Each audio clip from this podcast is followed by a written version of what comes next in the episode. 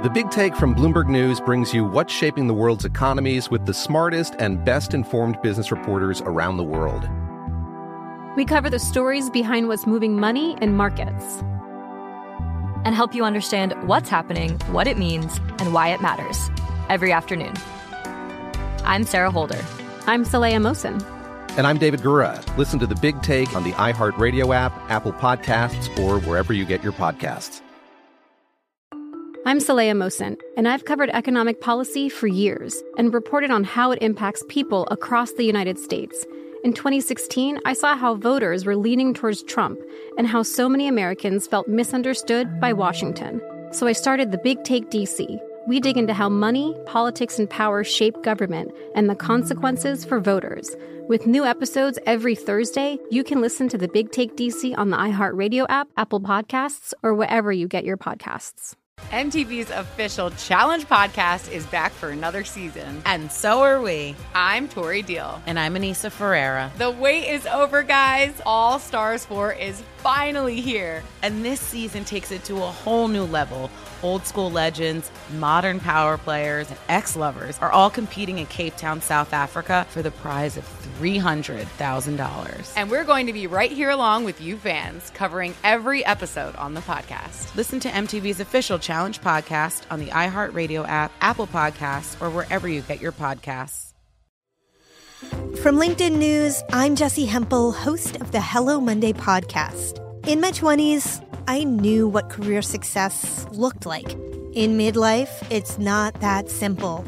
Work is changing, we are changing, and there's no guidebook for how to make sense of it. Start your week with the Hello Monday podcast. Listen to Hello Monday on the iHeartRadio app, Apple Podcasts, or wherever you get your podcasts.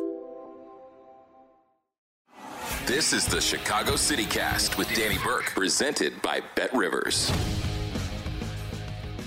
Alrighty, folks, welcome to it. It is time for another edition of the Chicago City Cast presented by Bet Rivers. Appreciate you taking some time out of your Tuesday to be with us. We've got a couple of baseball games to look forward to, and very solid ones at that.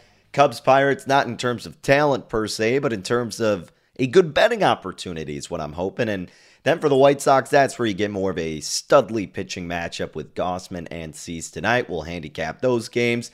We'll recap the action last night momentarily. We'll kind of maybe do a new segment. We'll see if this sticks. Something like, uh, What did I learn from last night? I mean, it's basically a recap, but in terms of from the betting perspective, how can we take what happened last night and apply that going forward? We'll kind of do something along those lines. And then, like I said yesterday, we'll talk about some of those National League Rookie of the Year odds because I don't think I went too in depth with it on Friday. I did on Rush Hour, but not here on the Chicago City Cast. So we'll kind of revisit that once again.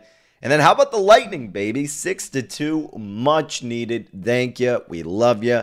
Get another one, and let's get this series going deep, boys. Hell of a win.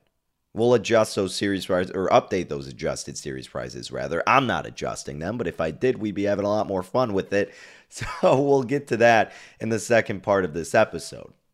Let's begin with our recap of all the action last night, starting with, well, we could go with my official play. So I had one official play. Uh, we talked about it here on the City Cast and then talked about it on Rush Hour naturally and took the Angels on the run line, plus 110.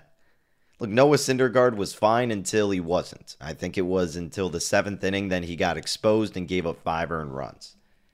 And honestly, I don't know, man. I mean, it, it, was just so annoying to see once again. This happened last week where we did cash in on fading Bubic, but he ended up still having a pretty good outing. And um, this time he did as well. He only gave up two earned runs, except the team I bet on did not come through. The Angels couldn't hit. Inexcusable. I guess them hitting against lefties we shouldn't have taken how they were doing at home against Southpaws into account as much. But I mean, come on. Bubic's numbers are awful, and I mean awful. And then Syndergaard, they just let him go too deep. The dude screws me every time I bet him this year. I think I'm 0 for 3, or if not, at least 0 for 2. But the Angels, man, they have been doing me a little dirty. I'm sure I've cashed in on them a couple times, but for the most part, it seems like they just have not been treating me too well. Granted, they're not in a hot spurt by any stretch of the imagination, so that's a little bit on me, but still, the pitching advantage should have been in Los Angeles' favor as well as the bats, but that wasn't the case. Gross outing. So uh, we dropped to, let me pull my record really quick, uh, 36, 33, and 1 on the year with our Major League Baseball bets. We got some more tonight. Don't worry about it. We'll bounce back. Speaking of bounce back, you didn't get that out of Caleb Kilian last night. What did I learn out of him? Well, I learned that he's not the real deal. Not that anyone really said he was, but after his first game or first start against St. Louis this year, you're like, all right, this kid may have some stuff. Got smacked against the Padres, and then he got smacked last night against the Pirates. He allowed three hits, seven runs, five walks, and three Ks. We did discuss fading the Cubs. We didn't do it, but uh, a 12 to 1 loss indicates that that would have been the right bet, I think. So uh, Kilian, yeah, maybe an auto fade going forward. TBD. But don't trust that kid. Bad look. How about the Sox? Pulling it through. Barely, but man, they did. Bullpen made it a, uh, a little bit sketchy, but hey, you'll take anyone you can get at this point if you're Chicago. Berrios is, you know, who we thought he was, right? We kind of liked the angle on the underdog approach for the White Sox. Also, didn't mind the under. That clearly was not hitting. Shout out to Dan Leach, came on Rush Hour. He hit the over in that game. But yeah, Berrios, nine hits, six earned runs, three home runs allowed, just one strikeout and one walk. He had done very well against the White Sox, and that's what caused some trepidation. But what do you learn from that spot is that you always can't take it into account what they've done in the past because every new game is a new situation, and especially an entire season. So Berrios again, pitched like the guy his stats were telling us he was. Lance Lynn on the other side, well, he did enough, I guess you could say, right? Um, not ideal still. He went five innings pitched, four hits, allowed five runs. Technically, three were earned. What's with all these Sox pitchers not getting all their runs accounted for? Like Cease could teach a master class on that. It's uncanny. We'll go through that in a second. But my goodness, is the defense that bad? What are these ridiculous runs you're giving up that aren't accounted toward you? I don't know. It's weird. But again, Lynn, you need him better than giving up five runs. Five strikeouts, one homer. Uh, he'll get into form. He's due now. Like, you can't. The first one, whatever. All right. Second one, at least he only gave up four hits. All right. So that's not terrible. And then third time's the third time's the charm, right? Get back to your true form by then. No more excuses, Lance. But good win by the Sox.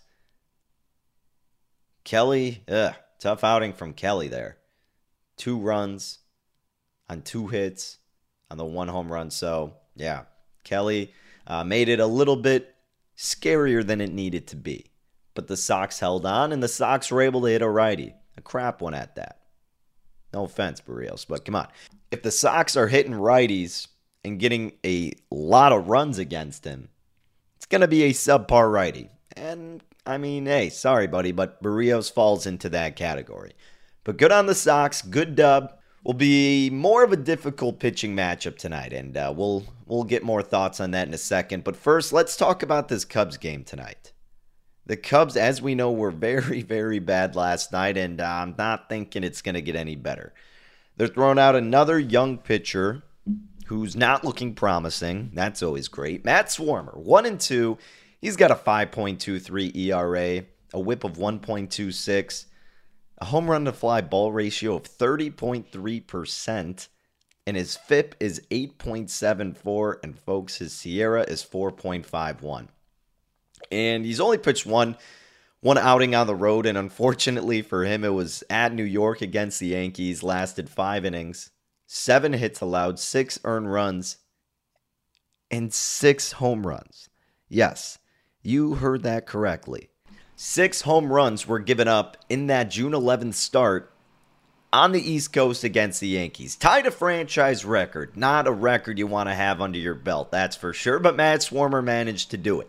Now he's on the road in Pittsburgh against the Pirates with a Pirates team that, let's be honest, is better than you right now. The wind's blowing out 11 miles per hour. It's a hot day in Pittsburgh. Runs will come, be probably coming in a plenty. He's given up a home run in each of his outings thus far. The Pirates aren't mauling righties, but they did yesterday, and as we discussed, are hitting righties better at home. And they got a solid pitcher taking the bump, maybe more of a reliable one than Brubaker was yesterday. Yet he, what, maybe gave up one run. I don't know when the run came, but it was 12 to 1. You got Roansy Contreras. He's 1 and 1, the righty is, with an ERA of 3.06, a FIP of 3.87, a whip of 1.30, and a SIERA of 3.67. And at home, he's been stellar. I mean, he's given up no runs at home in 13.2 innings pitched. Got a weighted on base average of 219 and then a FIP of 1.59. He's only had one career appearance against the Cubs. Was his big league de- uh, big league debut, excuse me, last September. He pitched three scoreless innings and struck out four. You know the batting behind this game. You know the bullpen behind this game. Pittsburgh should be the favorite. I open them minus 130. I open the Cubs plus 115. And I put the total at nine. Because the wind's blown out, like we said. I mean, 11 miles per hour. It's going to be a hot day. Not the best home run ballpark, that's understood, but you saw plenty of runs come in yesterday. Bad pitcher and Swarmer who's liable to giving up home run balls. That'll happen tonight. You bet it will. 30% home run to fly ball ratio. And I get it skewed because of that game against New York, but still, he has surrendered one every single game. So I open up Pittsburgh minus 130, the Cubbies plus 115, and the total at 9. Now, I would understand why you'd put the total at eight and a half in the sense that it's still two bad teams, offensively speaking, especially the Cubs. And Contreras maybe could have a good start. But that weather factor and the swarmer factor are the reasons why I'm putting it at nine. Because my thought was, even if it did open up lower, you got to think it was trending to the over. And that's actually exactly what happened. At Bet Rivers, Pittsburgh opened minus 135, so I was five cents off. They opened the Cubs plus 116, so I was one cent off. And then they opened the total at eight and a half, so I was the hook off. But now it's moved up to nine. If you look at various amount of books here and in Las Vegas, the total has increased to nine at most outlets. And as we look at Bet Rivers, the updated lines for the total still at nine, a little bit of juice to the under minus 115. But here's the money line. This is uh this is where you're seeing a little bit of difference. The Pirates are up to minus 155. Yes, 155. They opened it minus 135. I opened it minus 130.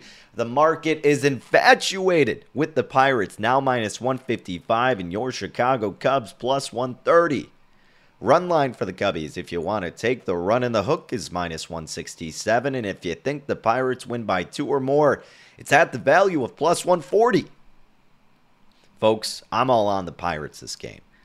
I don't love laying minus 155, but if you like the extra security and you don't have to deal with the run line, then minus 155 is your bet. However, if you have enough confidence in the Pirates like yesterday, they just go off and dominate offensively and enough to win by more than one, then plus 140 is some great value in a game to where the Pirates do have the advantage on the bump and just really everywhere at this point. They've got young prospects trying to make a name for themselves out on the field, not just with the pitching, which is really controlling the outcome of the game, and not good ones at that. That's the situation the Cubs are in right now. The Pirates actually have some excitement with their prospects coming up. Because they're like, all right, this is going to be the future. The Cubs are like, let's just throw these guys out here and hope for the best because all of our staff is injured right now. So I like the Pirates on the run line plus 140 if you don't want to lay the money line. And I took a little bit of both. I'm not going to lie. I, I, threw unit on both, but I'll probably release the run line as the official play on rush hour. So, any way you can get involved with Pittsburgh, I think that's a correct play. I would lean toward the over. Pirates first five, literally everything uh, with Pittsburgh in this game, I think is a correct move.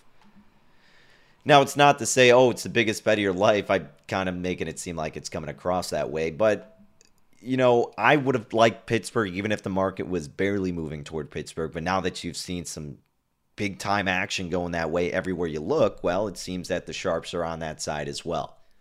It's not like it's an automatic fade of the Cubs. It's kind of an auto fade of Swarmer, and Contreras has been a decent pitcher himself.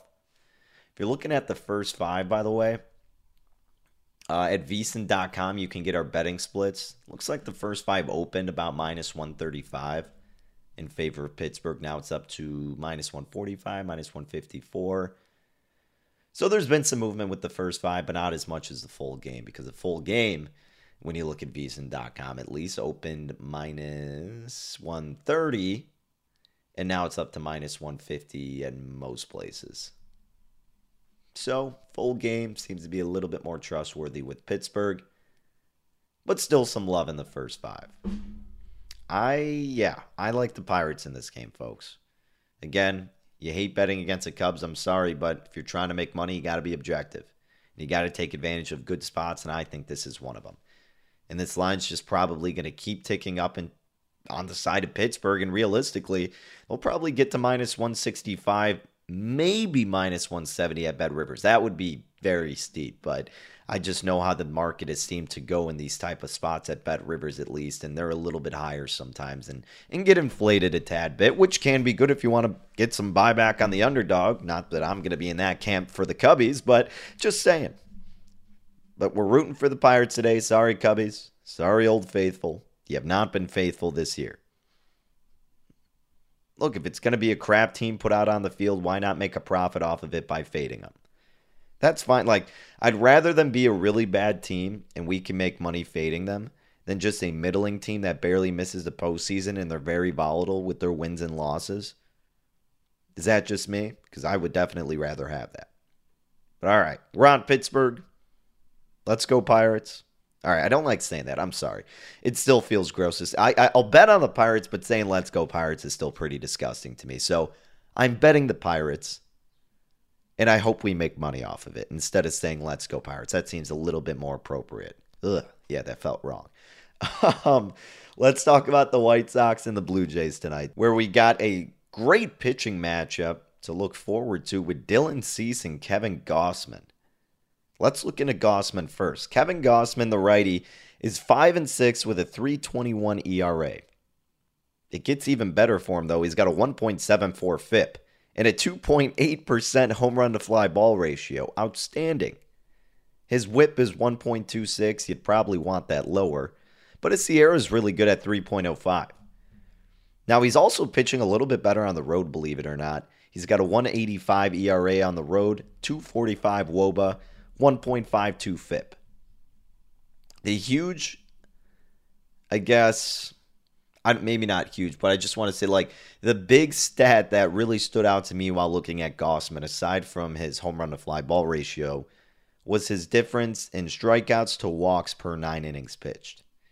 He's averaging pretty much 10 strikeouts per nine innings pitched compared to less than one and a half walks per nine innings pitched. That's amazing, guys. That is really, really great. Now, Dylan Cease, we know, racks up a ton of Ks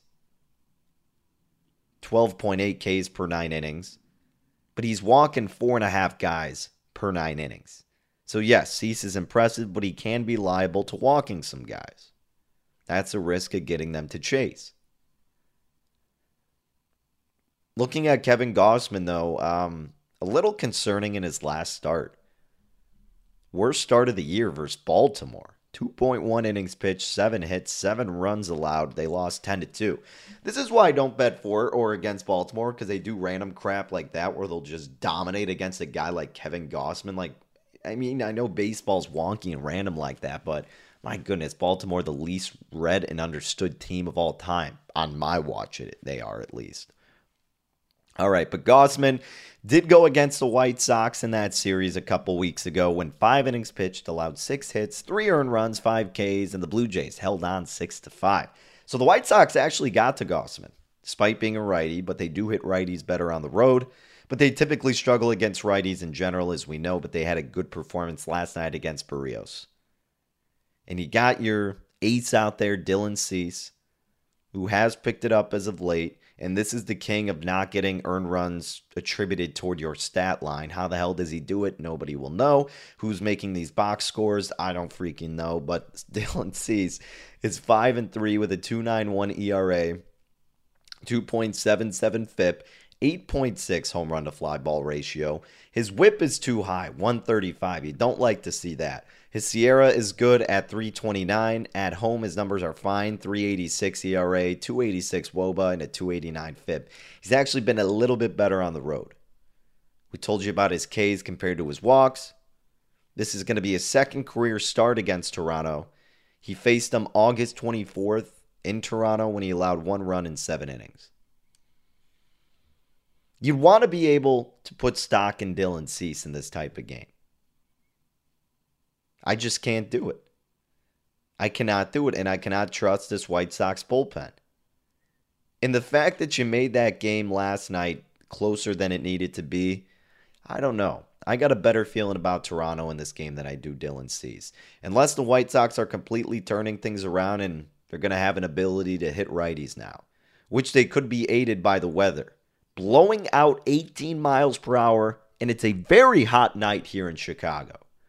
So I opened the total at eight. And I did that because on a normal night, I would have done it seven and a half. So because of the wind, I moved it up to eight. Was it enough? Maybe not. But we got two great pitchers here who are limiting their, uh, their home runs, so to speak. And despite the wind blowing out, maybe they, they can maintain the damage control. So I opened up Toronto minus 135 in this game. I opened up the White Sox plus 120. And I opened up the total at 8 because, again, two great pitchers. Yes, the wind is blowing out. Would have typically opened this at seven in the hook. I'll give a half run to the win. Maybe I should have given a full run because Bet Rivers opened the total at eight and a half. But I was pretty close to where they opened with Toronto. They had 132. I had 135. White Sox plus 112 at Bet Rivers. I had plus 120. But yeah, total at eight and a half. And now you've seen the total actually get a lot of love to the over still. We scroll on to betrivers.com. The Blue Jays, now minus 129. So a little bit of stock put into the White Sox once again here, folks. Is Kevin Gausman due for another bad start, or are we riding this wave of the momentum that the White Sox may possess as of this moment? Tim Anderson back in the lineup provided a spark. Love to see it. But yeah, even in Vegas, the love is going toward the White Sox. So right now, the Blue Jays minus 129 and the White Sox plus 108. Total up to nine, like I was saying. Juice on the under minus 117, overs minus 103. This is one of those games where it's like I almost want to outsmart the market here, and then it's going to come back to bite me in the ass because I want to take an under, but I don't bet full game unders. I would do the first five under if they gave me a five, but you're seeing four and a halfs out there. It shouldn't be a high scoring game, but the weather can impact it that much. That's the issue.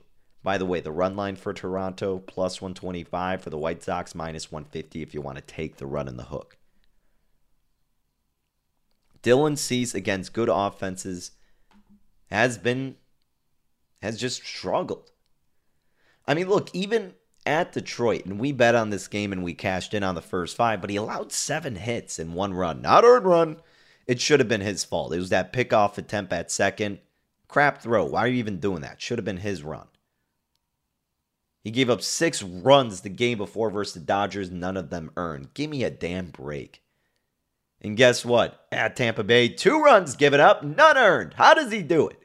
And the game before, one run given up against the Cubs, none earned. This guy is a magician. I don't get it. But the game before that, he went three innings at home versus Boston, allowed eight hits and seven earned runs. At Kansas City, gave up seven hits, no earned runs, and 5.2 innings pitched. Versus the Yankees, six hits, six earned runs. See, a lot of these games, like he's giving up a lot of hits. It's what concerns me in a game against the Blue Jays where their offense could absolutely come alive. And even if they don't come alive enough, again, you're going through this beat up White Sox bullpen that the Blue Jays almost got to last night. I would only bet the Blue Jays in this spot. And I would look, again, I'm not going to do it because of the win, but I would only consider the under at an inflated price. But this one I probably won't touch. We'll see if there's any good props with strikeouts maybe we can dig into. Let's see the K percentage against righties for this uh, these teams. So let's go down. The White Sox strike out only 20% of the time, or they got a K percentage, a strikeout percentage of 20% against righties, which is actually third lowest in a good way in the big leagues.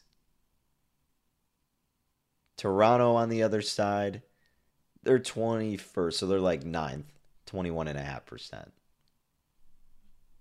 Eh, maybe not. Maybe I won't get involved in it but we know that Cease and uh, and Gausman are good strikeout pitchers. Oh, here we go. Cease's number seven and a half at Bet Rivers. The overs even money, unders minus 132. Gausman's is more tempting. It's at four and a half. The overs minus 143. The unders plus 108.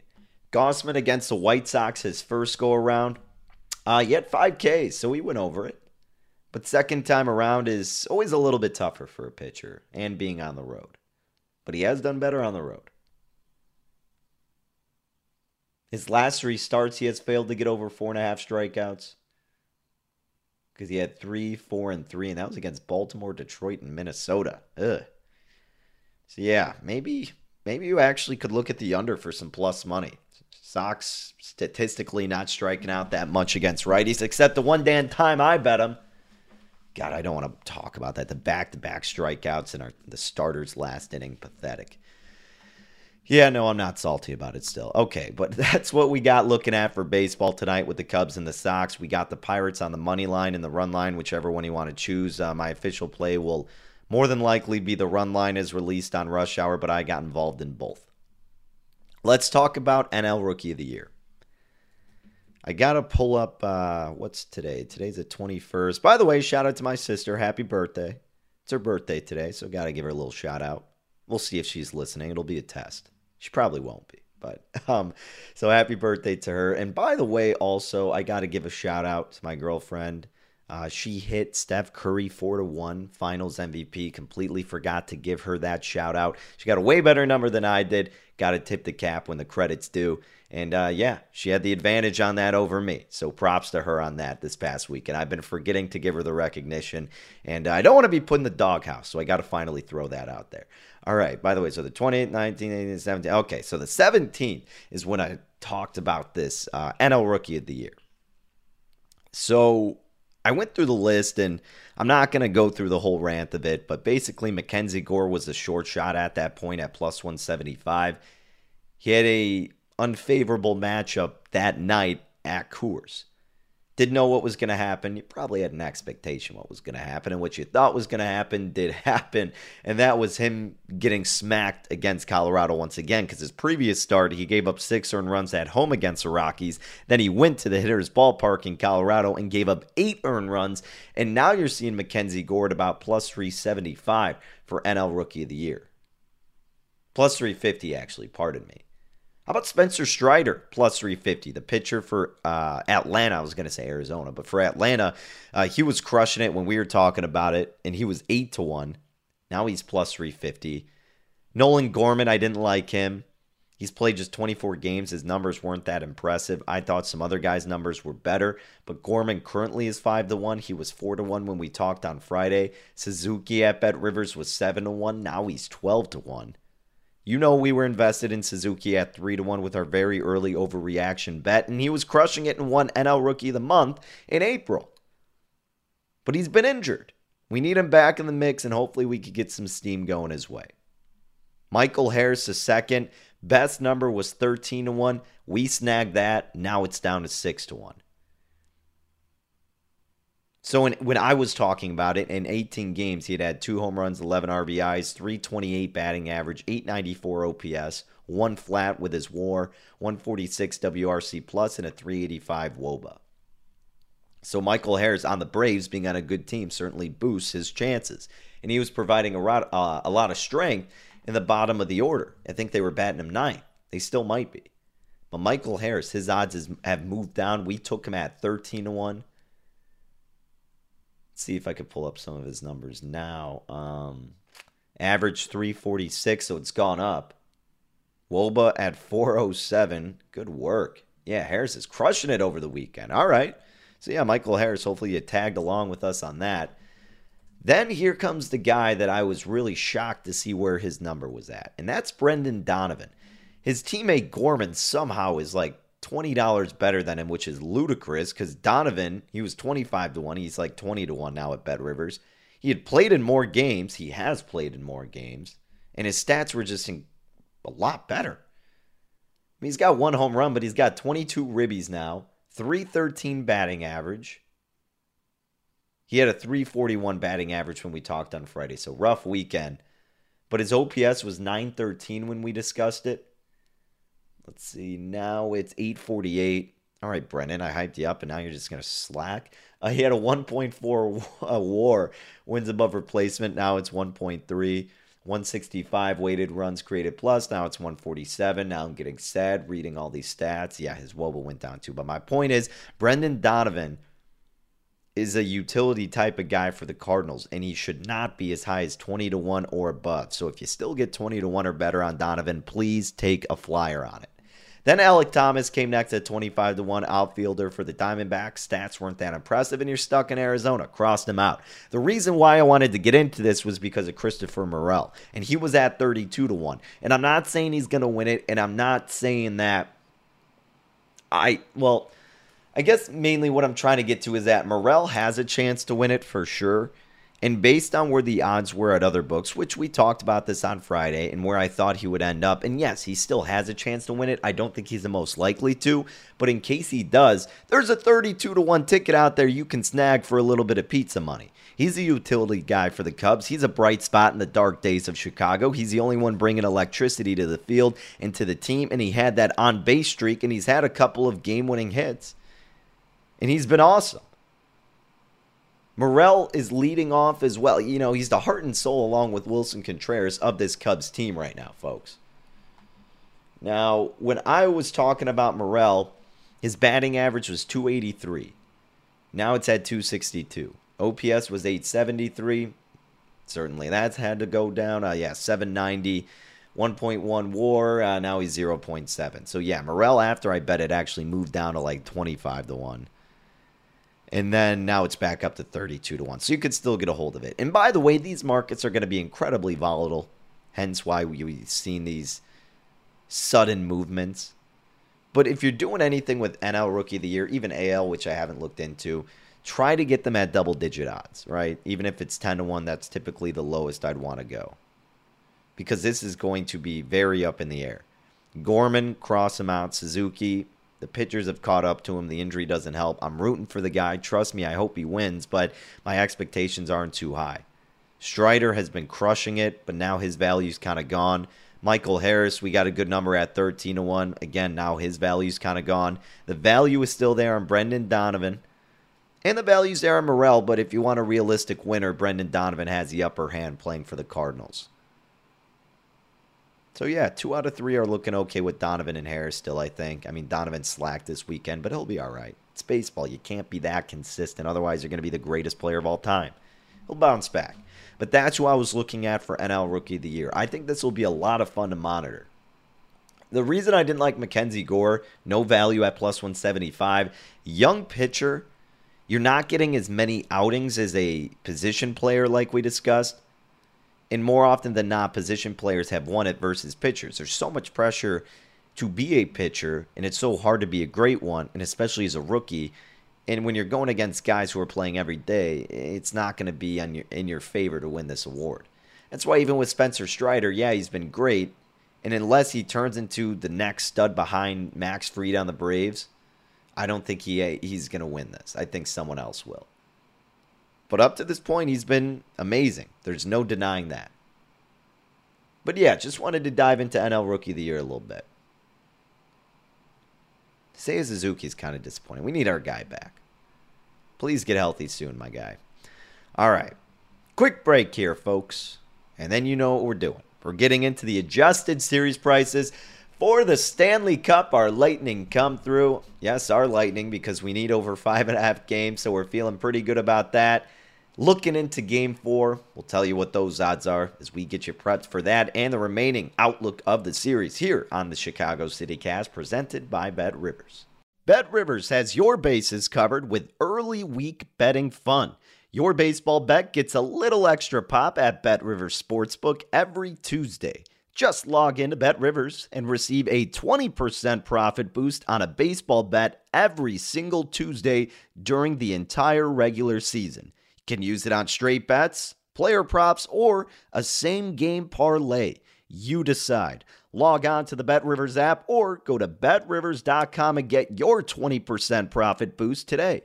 Not valid for any participant of the Illinois Gaming Board statewide voluntary self exclusion program. Must be 21 years of age or older. If you or someone you know has a gambling problem, crisis counseling and referral services can be accessed by calling 1 800 Gambler. That's 1 800 426 2537.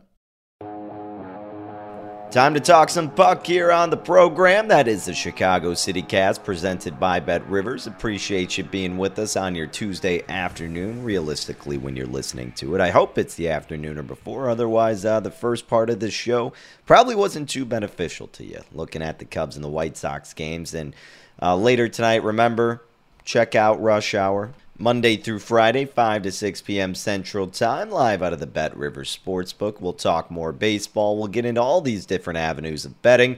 Even though it's a slow summer months, we've got you covered with great guests and great betting content. So the Lightning win 6 to 2. That first period was kind of wild. But after that, they pulled through and they took control and they utilized the home ice advantage. The Avalanche had 39 shots, Tampa Bay had 32. 40 hits distributed by Tampa Bay, 27 by the Avalanche. Tampa Bay won 43 faceoffs, the Avalanche won 31.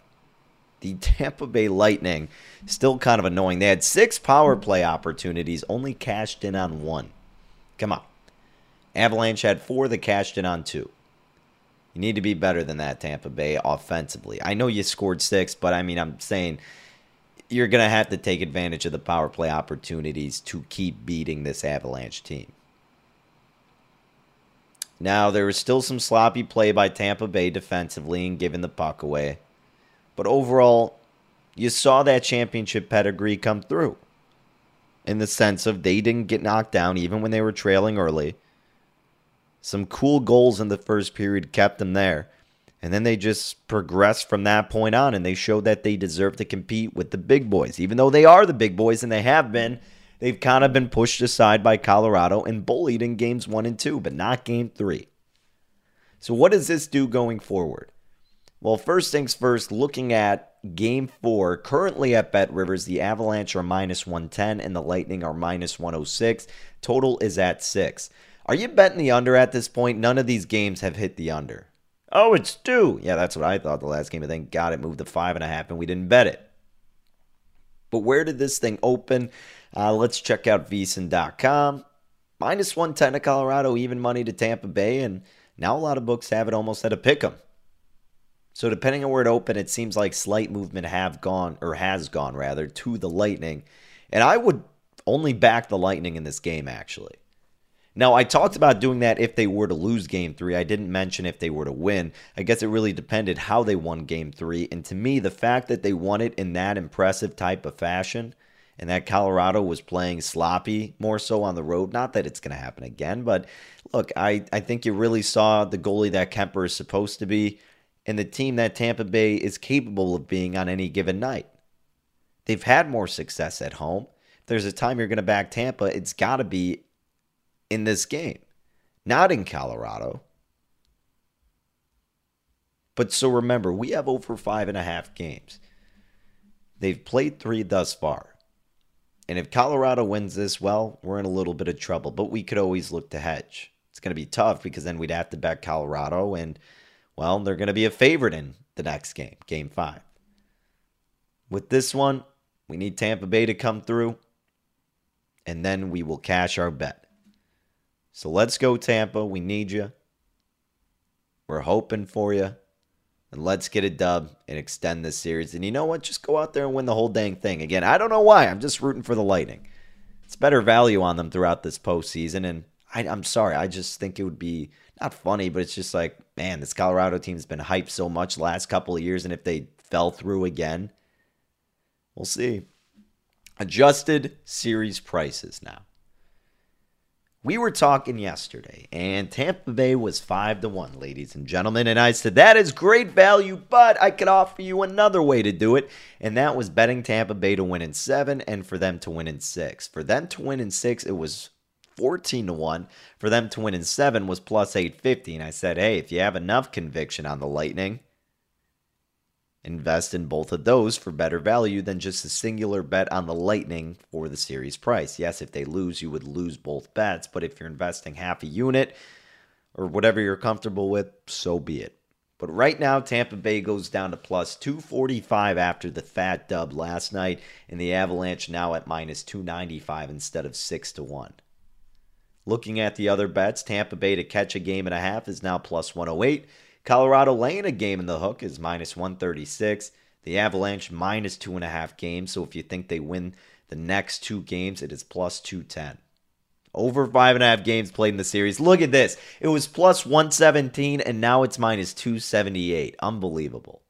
Unbelievable how that moves so drastically. The series correct score. Avalanche to win in five is plus 210. It was plus 220 yesterday, I believe. Avalanche to win in six is now plus 270. Avalanche to win in seven is plus 370. Now Tampa to win in six instead of 14 to 1. That has been slashed in half to 7 to 1. And Tampa Bay to win 4 to 3 instead of plus 850. Now it's plus 500. So 5 to 1 for Tampa to win in seven. I'm going to be honest. If you like the Avalanche in this series going into it, and what happened last night didn't really scare you too much, you're like, yeah, it's hockey. It's due to happen when you're playing the defending Stanley Cup champs back to back years. I would probably look to go Colorado minus one and a half at minus 136. Objectively speaking, that's the angle I would take. At that point, they got to win in five or they got to win in six. Colorado probably finds a way to win in six. Unless you think that Tampa Bay is just a killer at home and it's and that's how this series is going to go with the home and road splits, then stay away. But look, if if I didn't want the Lightning to win this next game, and I again I was looking at it completely and wholly objectively, I think Colorado minus one and a half on the series spread minus 136 is a good look.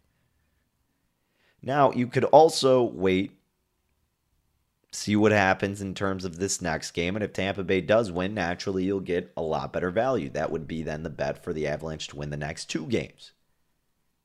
For them to win in six exactly, which right now is plus 270.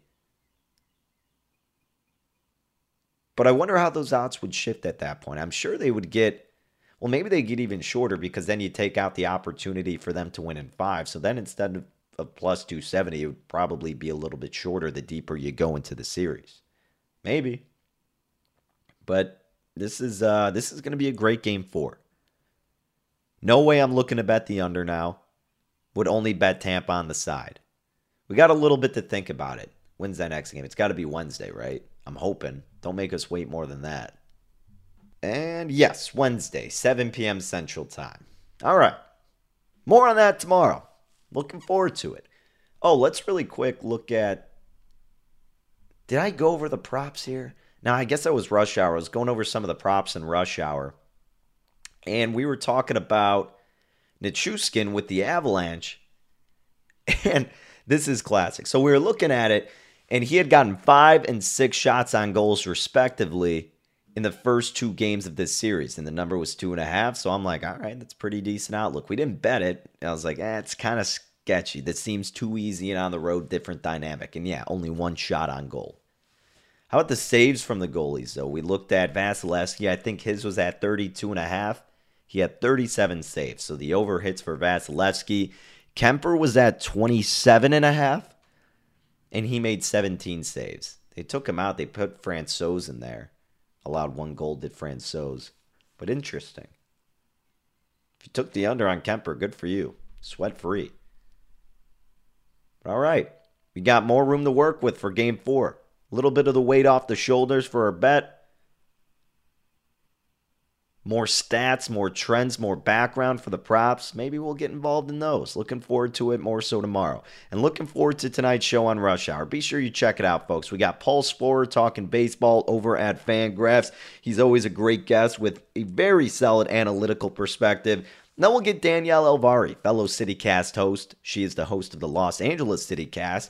We'll talk all things Los Angeles naturally, and she's a great WNBA bettor. Nuanced space for a lot of us bettors, but one of those spaces to where if you're betting it, you have a great opportunity to take advantage of the market. And she's doing just that. So that'll be good to get her thoughts on it tonight. Rush hour again, 5 to 6 p.m. Central Time, Marquee Sports Network, Fubo TV, Sling TV, the Xfinity app, YouTube TV, iHeartRadio, VSIN.com. That is V-S-I-N.com. And with iHeartRadio, wherever you get your podcast, folks. Well, we'll talk to you more so then. We'll talk to you on the CityCast again on Thursday. And until that point, take care, ladies and gentlemen, and best of luck with all of your plays.